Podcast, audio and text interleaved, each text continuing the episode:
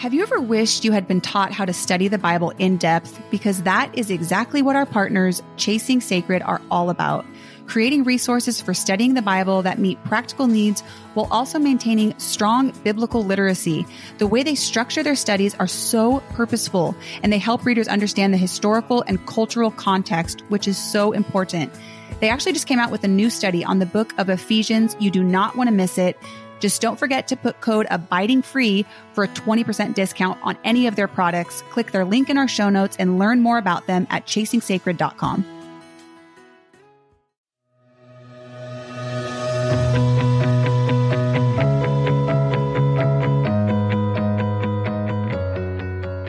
Life can be messy and hard, but one of the things God has promised to give us is freedom freedom deep in our hearts that is not dependent on the ever changing waves of circumstances, but set on the steadfast promises of God. This freedom gives us a secure identity, even with a broken past. It helps us have joy in parenting, even when we are completely exhausted. This freedom gives us love for our spouses, even when they are unlovable. And it can give us purpose in our careers, even if it's not the one we want. But I feel stuck sometimes, don't you? What does it really mean that Christ has set us free? That's why we're here. Welcome to the Abiding Free podcast with Kristen and Shannon. We invite you to walk on this bumpy but beautiful journey toward freedom as we learn to abide in Him. Get ready for tears and laughter and everything in between. Because this podcast is about living from the truth that, yes, it was for freedom that Christ has set you free.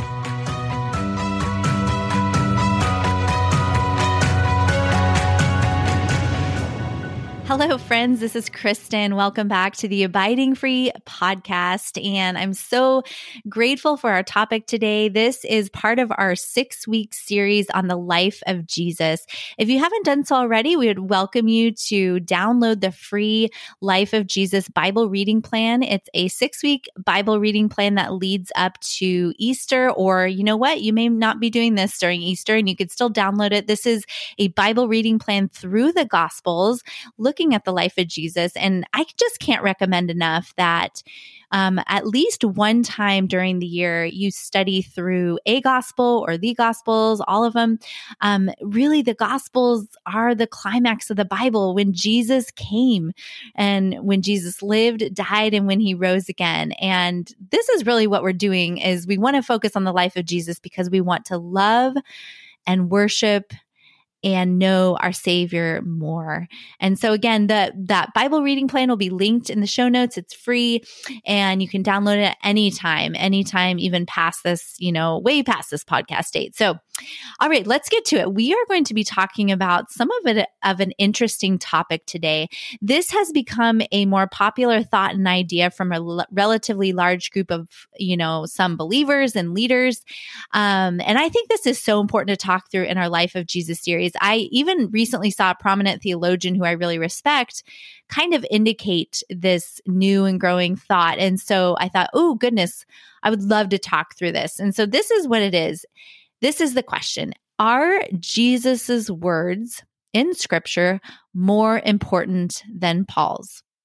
there is a new kind of a a growing you know expression that i've that i've been hearing that you know jesus's words are more important than paul's or the rest of scripture in the bible so we should elevate those and you know that obviously means then somewhat diminish, you know, the other words. So let's talk about this. You know, I, I first just want to say, you know, friends, anytime that we see a new thought or idea about God's word, particularly a significant one, that really should cause you to pause and even maybe raise a red flag you know think of the weight of this what this new argument would be carrying so if we're saying that you know paul's words are not as significant as jesus's this really diminishes the authority of all of scripture. And so we're talking about, right, that authority of the Bible of scripture as a whole.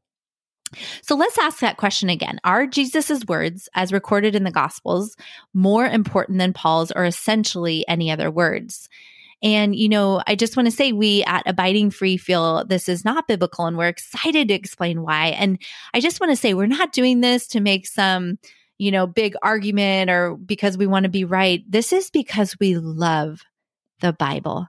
This is because we believe that God's word, all of it, the entirety of scripture needs to be upheld. And this this goes into a lot of other topics that are growing in our culture right now, right? People want to cherry pick certain things out of the Bible.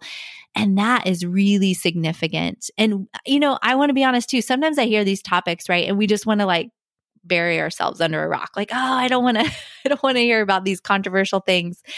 But because this is something that i've been hearing more and more there are certain things right guys that we need to at least have an idea of like why is this argument being made and why is it just not true?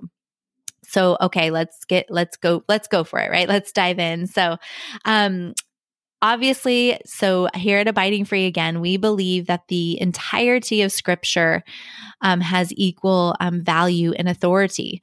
And I, what I want to start by saying is that, you know, we have to be clear what we are not saying is that Paul in and of himself is as important as Jesus. And why are we talking about Paul? Let me just say that first because Paul wrote a significant portion, most of the New Testament, right after the Gospels. So um, that's why we want to be talking about him. And this is really um, just, again, a new thought line that has been growing. And so, again, we are not saying that Paul himself is is um, equalizing his importance to Jesus or saying he is perfect like Jesus. Uh, we know that because in Philippians 2:10, Paul says, "At the name of Jesus, every knee should bow in heaven and on earth and under the earth." Paul here, right, is saying his own knee should bow to Jesus. Paul expresses his worship of Jesus and God all over the New Testament, but that is just one example. And additionally, we also are not saying that Paul is sinless like Jesus.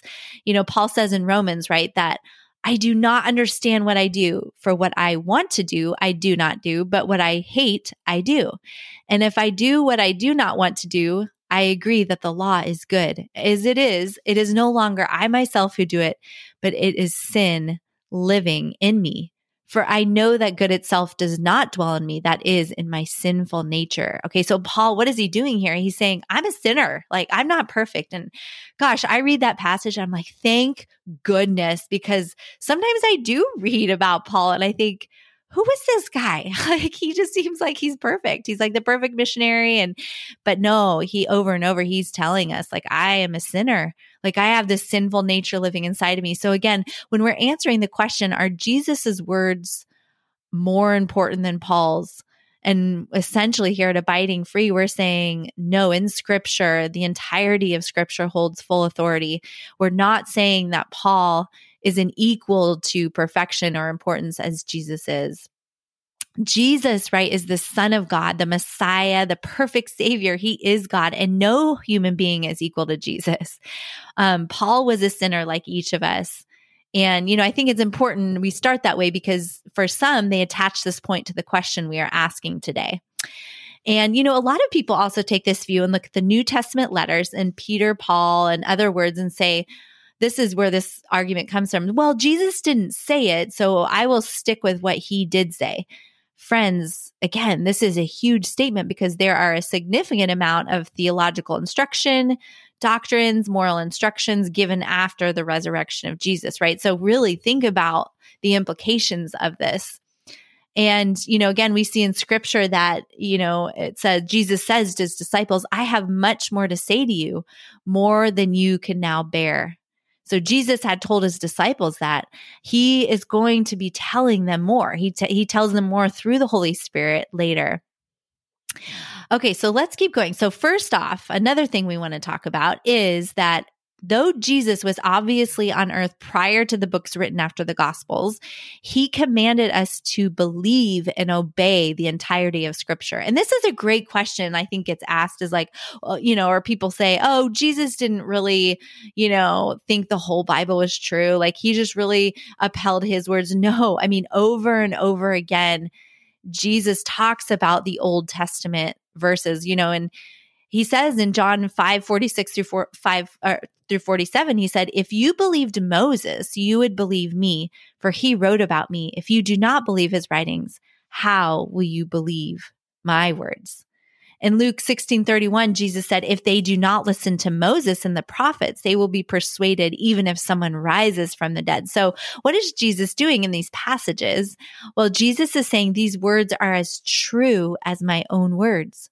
And if you don't believe those words, you can't fully believe his words. Again, he isn't saying the writers, you know, Moses, the prophets are equal to him, but he is saying that their words are inspired by God and are truth and are meant to be listened to just as his own words are. And Jesus continues to do this, right, in his teachings an article, which we'll link in the show notes, called Do the Words of Jesus Have More Authority Than the Rest of Scripture by the Christian Apologetics and Research Ministry, pointed out that Jesus roots sexual morality, marriage, and family in the Genesis account of creation in both Mark and Matthew. And Jesus affirms the ark, the flood, and that it was a real judgment of God in Matthew and Luke. Jesus affirms the lives of Abraham, Isaac, Jacob, and Moses and Mark. These are just some. And the same ministry, the Christian Apologetics and Research Ministry, points out that Jesus uses phrases often like, Have you not read this scripture? in Mark 12 to 10, or have you not read the law? I mean, isn't that just so cool? I just love our Savior. It's like, he's just so compassionate. He know he knows, right, that we are going to be a people who doubt and struggle and face these cultural pressures and face these, you know, arguments about the entirety of scripture and he's ready for us. He's ready and he's written it in his word. Jesus regarded the scriptures in the Old Testament as the very word of God. Listen to this phrase in Matthew 20, 20 22, 31. Have you not read what was spoken to you by God? I mean, there we go. Like he's affirming the Old Testament as really being spoken to by God. I mean that that's it. Um, now, obviously, you know, we talked about how the New Testament letters and others that were written after Jesus's resurrection are not quoted by Jesus. They hadn't been inspired yet. But the important point um, is that to see here is that Jesus did see others' words as authoritative as his, right, when he was alive. Uh, on earth he's very alive still. I don't want to say he's not alive but when he was when he was um, dwelling on earth let's put it that way jesus quoted david you know as as inspired words of god. And let's listen to some of the authority then that jesus gave to the disciples and the apostles. He says the one who listens to you listens to me and the one who rejects you rejects me and he who rejects me rejects the one who sent me. Whoa Whoa, whoa, whoa. Luke 10, that's Luke 10, 16. So Jesus is saying, Hey, I'm, I'm to be giving you guys the authority, um, of the power of my words. Like, I mean, you you heard it right there, right? The one who listens to you listens to me. He is making his words on an equal ground as those that the the power that the apostles would be given um, for the scriptures. In Acts one eight, Jesus said, "You will receive power when the Holy Spirit has come upon you, and you shall be witnesses both in Jerusalem and in Judea and Samaria, and even to the remotest part of the earth." Okay, so for a quick summary, right, of what we've discussed before we dive into the rest of the New Testament, Jesus over and over affirmed the Old Testament scriptures as authoritative in God's words. Furthermore, he then commissions and gives authority to the apostles and disciples. What did now what did Paul think of his own words? Well, we can go to 2 Timothy 3, 16 through 17 and and to see what he he thought of his own words. He tells Timothy, all scripture is inspired by God and profitable for teaching, for reproof, for correction, for training in righteousness, so that the man of God may be adequate, equipped for every good work. From Genesis to Revelation, all of God's words are inspired by him. So both Jesus and Paul affirm the entirety of scripture as inspired by God by Jesus himself.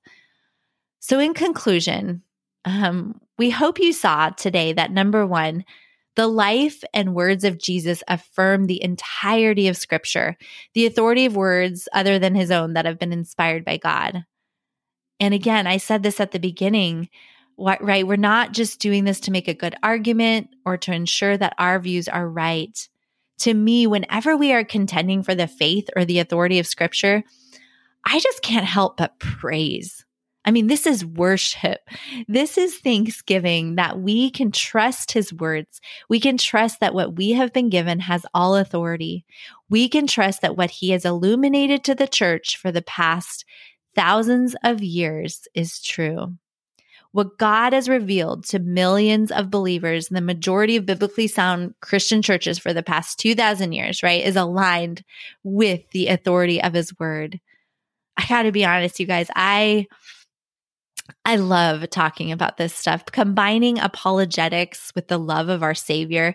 I mean, being able to uphold the authority of Scripture with somewhat of an apologetic is just such a beautiful thing. It strengthens my faith. I hope, you know, you refer back to this podcast. If you have any questions, reach out to us because if this is something that is kind of growing, this pervasive view of, oh, let's just listen to Jesus's words and the Gospels, we've got to be ready, right? And we don't have to know everything but God can equip us, God can ready us. Thank you so much for joining us today. If you have a second, please share this episode with someone you love. Also, if you could scroll down and rate our podcast and follow us on social media at Abiding Free, this will help us reach more with the message of freedom. Yeah, and then just be sure to join us next week for another episode and know we love and are praying for you.